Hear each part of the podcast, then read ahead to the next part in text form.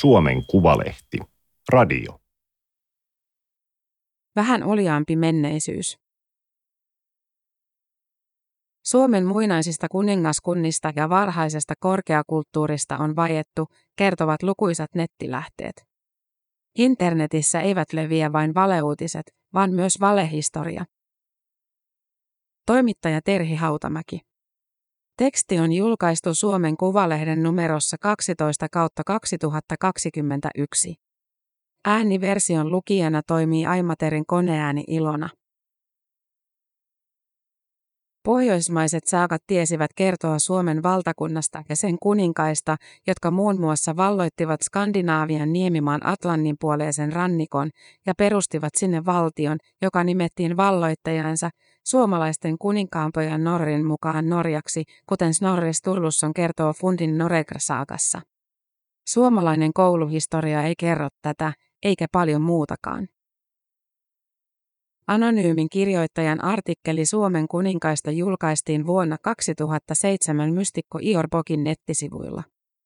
Teksti ja sen katkelmat ovat kiertäneet pitkään keskustelupalstoilla ja sosiaalisessa mediassa ja kiertävät edelleen.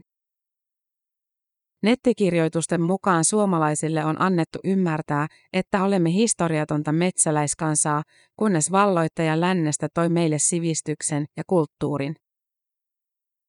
Vanhat pohjoismaiset saakat kertovat kuitenkin muuta. Suomen alueella oli ensimmäisellä vuosituhannella ajanlaskun alusta kuningaskunta, jossa hallitsijoita oli monia ja ensimmäinen heistä Fornjotr, Venlandin eli Kainuun kuningas. Suomen kuninkaiden uroteoista kerrottiin merten takana niin hovirunoilijoiden laulelmissa kuin muinaisenglantilaisissa pupeissa, ja monet Euroopan kuninkaalliset ovat suomalaisten jälkeläisiä. Viikinkiajan suhtautuminen suomalaisiin näyttää tämän perusteella ollen hyvin kunnioittavaa. Jos hallitsija saattoi uskottavasti esiintyä maineikkaiden Suomen kuninkaiden jälkeläisenä, se nosti hänen arvostustaan ja samalla paransi hänen hallituksensa legitimiteettiä. Tarinan mukaan myöhemmin suurvaltaruotsissa alettiin kirjoittaa historiaa uusiksi valtapoliittisista syistä. Suomen muinaisesta loistosta kertovista muistomerkeistä ja esineistä on vajettu. Tutkimuksemme on korruptoitunut ruotsalaisen historiankirjoituksen ja tätä mukailevien Suomen ruotsalaisten rahoittajasäätiöiden ja RKPn hallitseman museoviraston vaikutuksesta. Tämä kaikki on kuvitelmaa, jolle ei historian tutkimuksessa tai arkeologiassa ole todisteita. Mutta moni uskoo tai haluaa uskoa, että se on totta. Netissä eivät leviä vain valeuutiset, vaan myös keksitty menneisyys. Pseudo- eli näennäishistorialliset teoriat keräävät valtavasti lukijoita, tykkäyksiä ja jakoja. Turun yliopiston tutkija Reima Välimäki johtaa kolmevuotista hanketta, joka tutkii näitä keskusteluja. Tutkimushanke Muinaiset kuningaskunnat ja Venäjän perustajat, pseudohistoria ja historiapolitiikka 2000-luvun Suomessa käynnistyi vuonna 2019. Välimäki on keskiajan tutkija, joka on pitkään seurannut myös historian harrastajakenttää ja verkkokirjoittelua. Hän tunsi jo ennestään tarinan muinaisista kuningaskunnista. Kun huomasin blogikirjoituksen, jolla oli 7000 Facebook-jakoa ja tykkäystä, aloin ajatella, että ehkä nämä keräävät enemmän lukijoita kuin ajattelin, Välimäki sanoo. Yksi erityisen vilkas nettikeskustelu oli Tiedelehden Lalli ja Erik Ketju, johon tuli yli 28 600 viestiä pääasiassa vuosina 2007-2010. Ensimmäinen viesti koski Köyliönjärven Tarua ja kuningas Eerikiä, joka on mainittu ristiretken osallisena piispa Henrikin ohella, mutta keskustelu laajeni spekuloinniksi suomalaisten juurista. Nyt teoriat kiertävät etenkin blogeissa ja Facebook-ryhmissä. YouTubessa Myytinkertojat-kanava esittelee vaihtoehtoisia käsityksiä historiasta siinä missä ilmastonmuutosta kieltäviä teorioita. Emil Aaltosen säätiön rahoittamassa hankkeessa Turun yliopiston tutkimusryhmä selvittää, miten suomen ja venäjänkieliset pseudohistoriatekstit kiertävät internetissä. Tekstien elinkaarta ja leviämistä analysoidaan geenitutkimuksessakin käytetyn tietokoneohjelman avulla. Vuosina 2019-2020 tutkijat keräsivät keskustelupalstoilta ja blogeista 600 000 suomenkielistä ja 1,3 miljoonaa venäjänkielistä tekstidokumenttia. Tarina Suomen kuningaskunnista on yksi netissä kiertävä teoria, mutta osa menee pidemmälle. Ehkä provokaationa, ehkä tosissaan. Suomalaiset ovat aikanaan asuttaneet laajasti koko Pohjois-Eurooppaa tai olleet Euroopan ensimmäinen kehittynyt sivilisaatio. Protosuomi on eurooppalaisten alkukieli, mistä näkyy todisteita eri kielissä tänä päivänä. Suomalaisten alue oli viimeinen, joka taisteli menestyksellisesti Rooman imperiumia vastaan. Kansat ovat eri aikoina halunneet luoda itselleen mahdollisimman komean historian. Jos omassa tunnetussa menneisyydessä ei nähdä tarpeeksi aineksia, niitä kehitetään lisää. Keski- ja renessanssiajalla historiankirjoitus pyrki rakentamaan kansakunnille loistokasta menneisyyttä, joka mieluiten jatkui raamatun kertomuksiin asti. 1600-luvulla Uppsalan yliopiston professori Johannes Messenius esitti muun muassa, että Noan poikat Huiskon perusti vedenpaisumuksen jälkeen valtakunnan, joka ulottui Suomeen saakka. Messenius kirjoitti laajasti Suomesta ja asuikin pitkään Suomessa, kun hänet karkotettiin katolisista yhteyksistään syytettynä Kajaanin linnaan. Turun Akatemian hebrean ja kreikan kielen sekä teologian professori Daniel Juslenius, joka eli vuosina 1676-1752,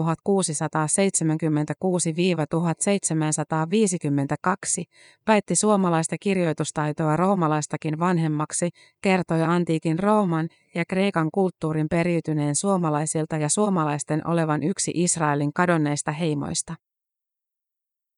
1900-luvun alussa taiteilija Sigurd Vettenhovi-Aspa, joka eli vuosina 1870-1946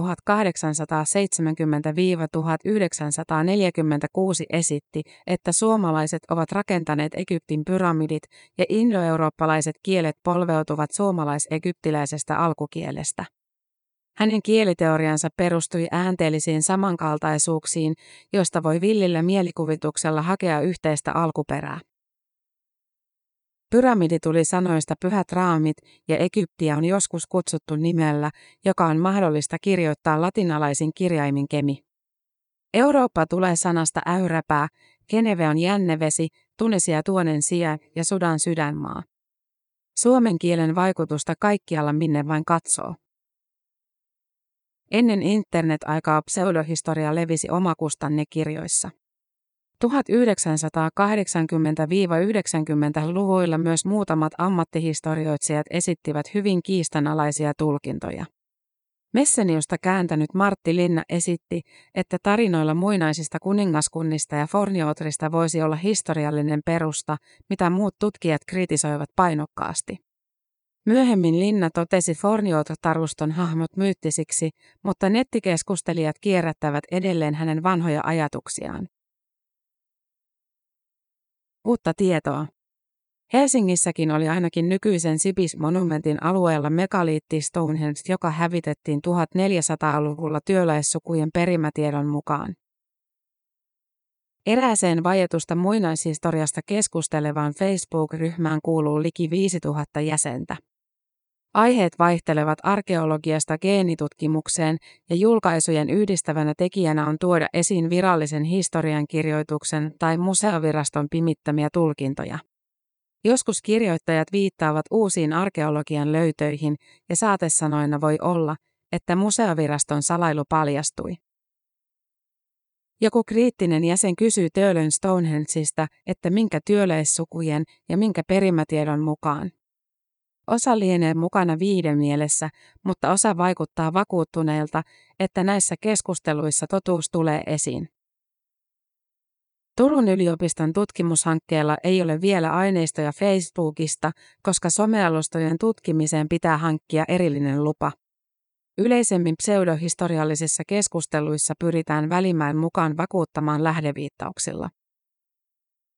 Joskus lähteet ovat huuhaata. Usein ne ovat oikeita, mutta irrallaan asiayhteydestä.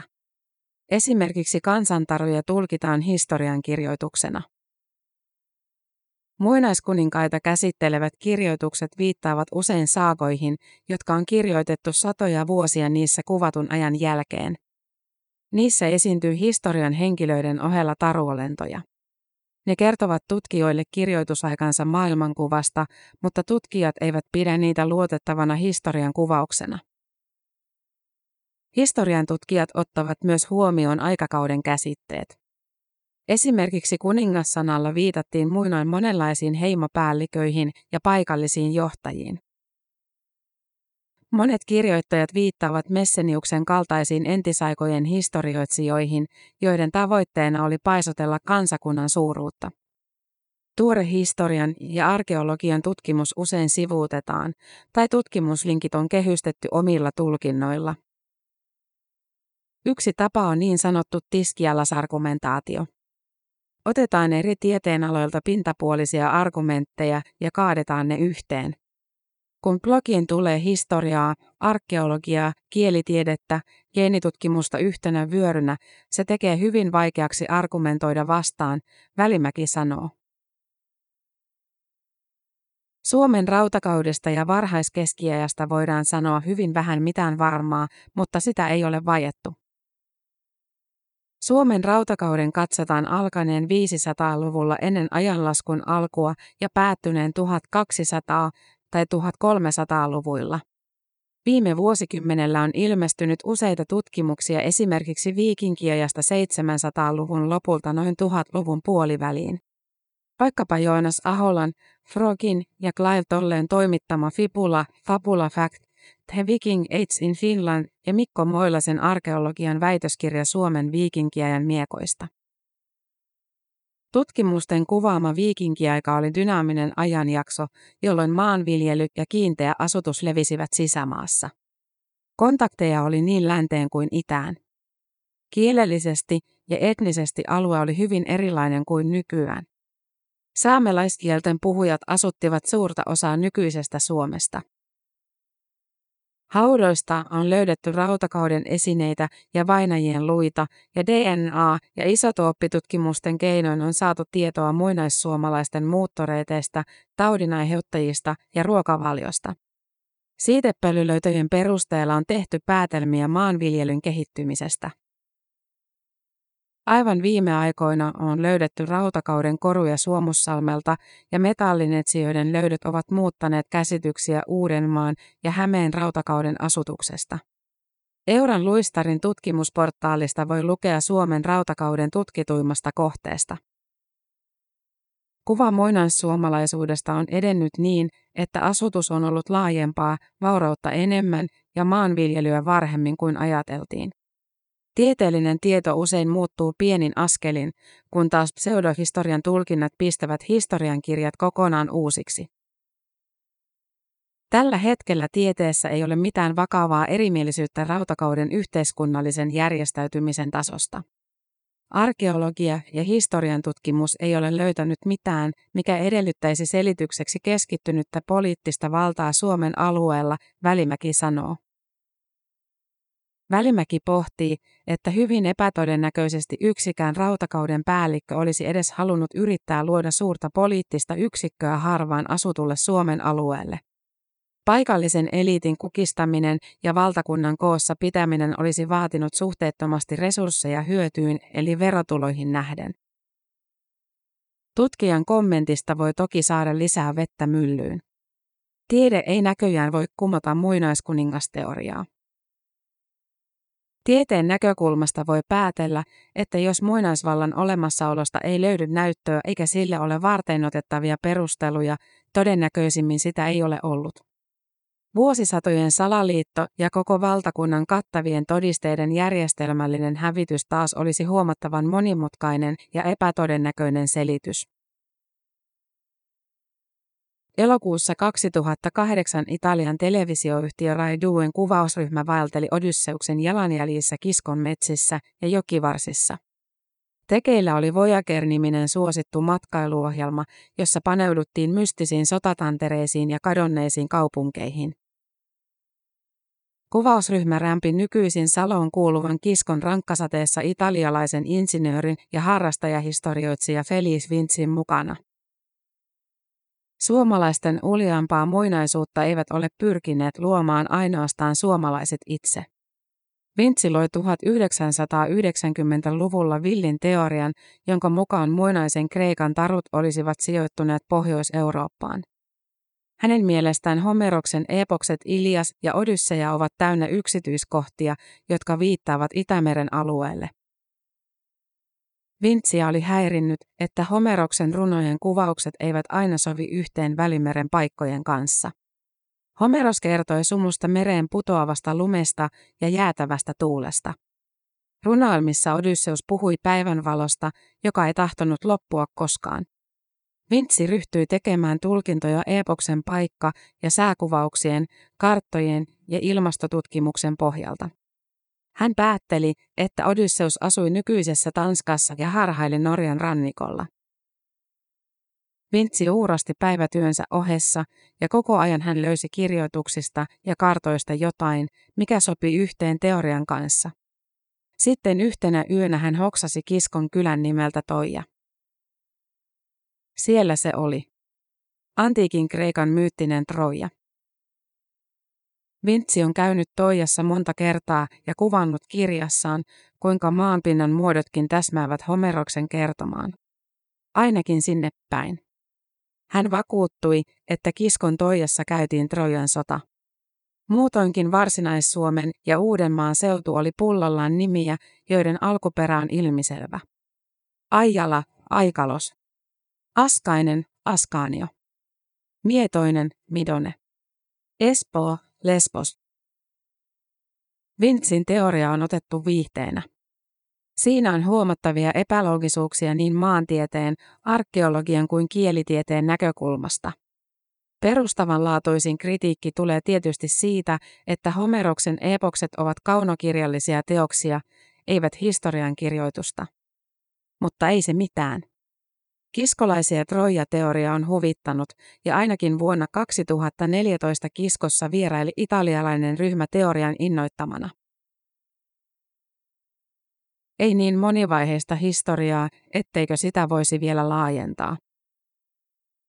Tallinnan yliopistossa työskentelevä kulttuurihistorioitsija Mila Oiva on tutkinut Turun yliopiston pseudohistoriahankkeessa venäjänkielisiä nettikeskusteluja ja niiden leviämistä.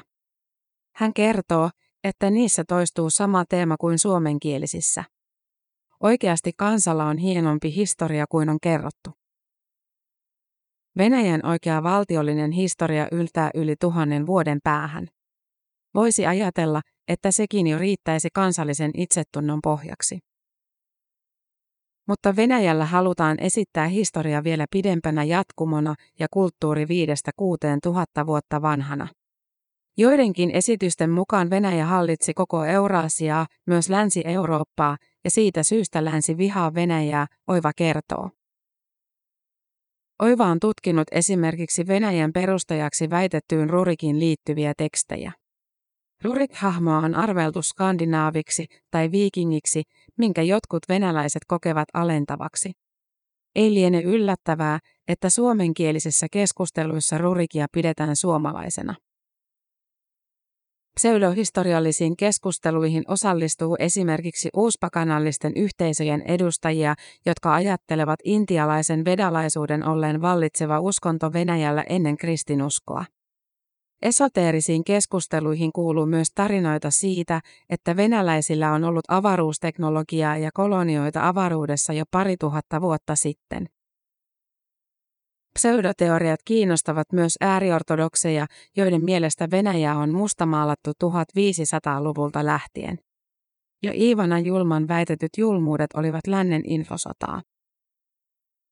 Monissa pseudohistorian teorioissa ei niinkään keskitytä tiettyihin historian tapahtumiin, vaan kulttuuriin, millaisia meidän esi-isämme olivat. Keskustelut liittyvät selkeästi omaan identiteettiin, Oiva sanoo. Sekä suomalaisten että venäläisten keskusteluissa elää käsitys etnisesti muuttumattomasta kansakunnasta. Viitteet kulttuurien samankaltaisuuksista kertovat aina oman kulttuurin vallasta. Esimerkiksi venäläisten Euraasian yli ulottunutta imperiumia on perusteltu sillä, että Länsi-Euroopasta on löytynyt samankaltaisia pyöreitä koruja kuin Venäjältä. Ei ajatella, että tämä voisi johtua muista kulttuurivaikutteista, eikä nähdä muita syitä kuin että venäläiset ovat hallinneet koko Euraasiaa. Oiva arvelee, että suuri osa keskustelijoista on mukana vilpittömästä kiinnostuksesta historiaan ja sillä spekulointiin. Siinä mielessä se on harmitonta. Jos kuitenkin keskustelut johtavat mustavalkoisiin käsityksiin meistä ja muista, ja teorioita ruvetaan käyttämään poliittisiin tarkoituksiin, aletaan olla vaarallisilla vesillä. Kun valehtelu on näinkin syvällä viranomaisissa, päättäjissä ja mediassa, että se kattaa useat sukupolvetkin, se selittää kyseisten tahojen nykytilan tässä erikoisessa maailmantilanteessa, mitä nyt elämme. Valeuutissivusto MV-lehti julkaisi 2016 juttusarjan Suomen vajetusta muinaishistoriasta. Lähtökohtana oli hiljattain perussuomalaisista erotetun kansanedustajan Ano Turtiaisen blogikirjoitus, joka siteerasi netissä kiertävää tekstiä muinaiskuninkaista. Aihe levisi useisiin oikeistopopulistisiin vastamedioihin. Pseudohistoriaa voidaan koettaa käyttää tämän päivän poliittisiin tarkoituksiin. Ehkä tunnetuin esimerkki on holokaustin kieltäminen. Reima Välimäki sanoo, että tarinat muinaisesta suuruudesta on mahdollista liittää tämän päivän nationalismiin ja etnistä yhtenäisyyttä ajavaan ideologiaan. En nyt sano, että ihminen ryhtyy fasistiseen vallankumoukseen, kun lukee teorioita muinaisista kuninkaista, mutta niillä on poliittisen käytön potentiaali. Kuvitelmaan muinaisesta suuresta valtakunnasta sisältyy radikaalin nationalismin sävy. Kansa ei tiedä historiaansa, emmekä saa olla ylpeitä menneisyydestämme. Välimäki painottaa, että kaikki pseudohistoriakeskusteluihin osallistuvat eivät edusta oikeistopopulismia, vaan mukana on ihmisiä, jotka vastustavat sitä jyrkästi. Osa edustaa rajatietoskeneä, jossa ollaan monenlaisen salatiedon äärellä. Monissa keskusteluissa muinaissuomalaisuudesta piirretään kaunis kuva. Natiivisuomalaiset olivat luonnon kanssa sopusoinnussa elävä, hirvet ratsuikseen kesyttänyt shamanistikansa, jonka sivistyksen ja kulttuurin valloittaja tuhosi, samoin kuin kävi Amerikan alkuperäisväestöille. QAnonin ja muiden salaliittoteorioiden kannattajat ovat toistaneet hokemaa, ota itse selvää tai tutki itse. Pitää irrottautua virallisista auktoriteeteista ja penkoa totuus esiin. Pseudohistorian keskustelut muistuttavat tässä ilmastonmuutoksen kieltämistä tai rokotevastaisuutta. Taustalla on hyvin pintapuolinen ajatus tiedosta.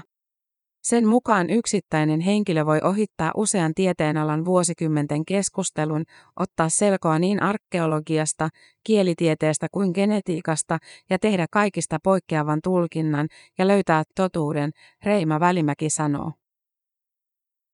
Salaliittoteorioiden perusristiriita on käsitys, että yhteiskunnassa olisi mahdollista pitää kokonaan salassa isoja asioita jopa vuosisatojen ajan, ja siitä huolimatta yksittäisellä ihmisellä olisi googlettamalla mahdollisuus löytää salattu totuus. Välimäki muistuttaa, että mitä tahansa menneisyyttä koskevaa villiä avausta ei saa tuomita pseudohistoriaksi. Tiede etenee koko ajan ja asioista tulee uutta tietoa, joskus mullistavaakin. Myös luotettavan tieteen kentälle mahtuu valtavirrasta poikkeavia tulkintoja ja kiistanalaisia näkemyksiä ja myös tutkimusta, joka myöhemmin osoitetaan virheelliseksi. Pseudohistoriassa kyse on eri asiasta. Se ei oikeasti pyri selvittämään totuutta tieteen kriteereillä. Se ei kelpuuta kritiikkiä eikä noteraa tietoa, joka ei sovi sen tulkintoihin. Jos tutkimuksen valtavirta on moneen kertaan perannut jotain ajatusta läpi ja vuosikymmenestä toiseen todennut, että sille ei ole mitään perusteita, sitä voi hyvin pitää pseudotieteenä. Yhdestä asiasta Välimäki on pseudohistoriallisten teorioiden esittäjien kanssa samaa mieltä. Meillä opetetaan koulussa tosi vähän esihistoriaa tai varhaista historiaa. Esimerkiksi lukiossa Suomen historia ennen vuotta 1809 on vain valinnaisena kurssina, mikä on käsittämätöntä. Välimäen mukaan valtavirran historiakulttuuri on hyvin tiukasti kiinni itsenäisyyden ajassa, erityisesti talvisodan ja jatkosodan kohtalonhetkissä. Jos Suomen alueen varhaisempaa historiaa käsiteltäisiin enemmän, se voisi hillitä spekulaatioita.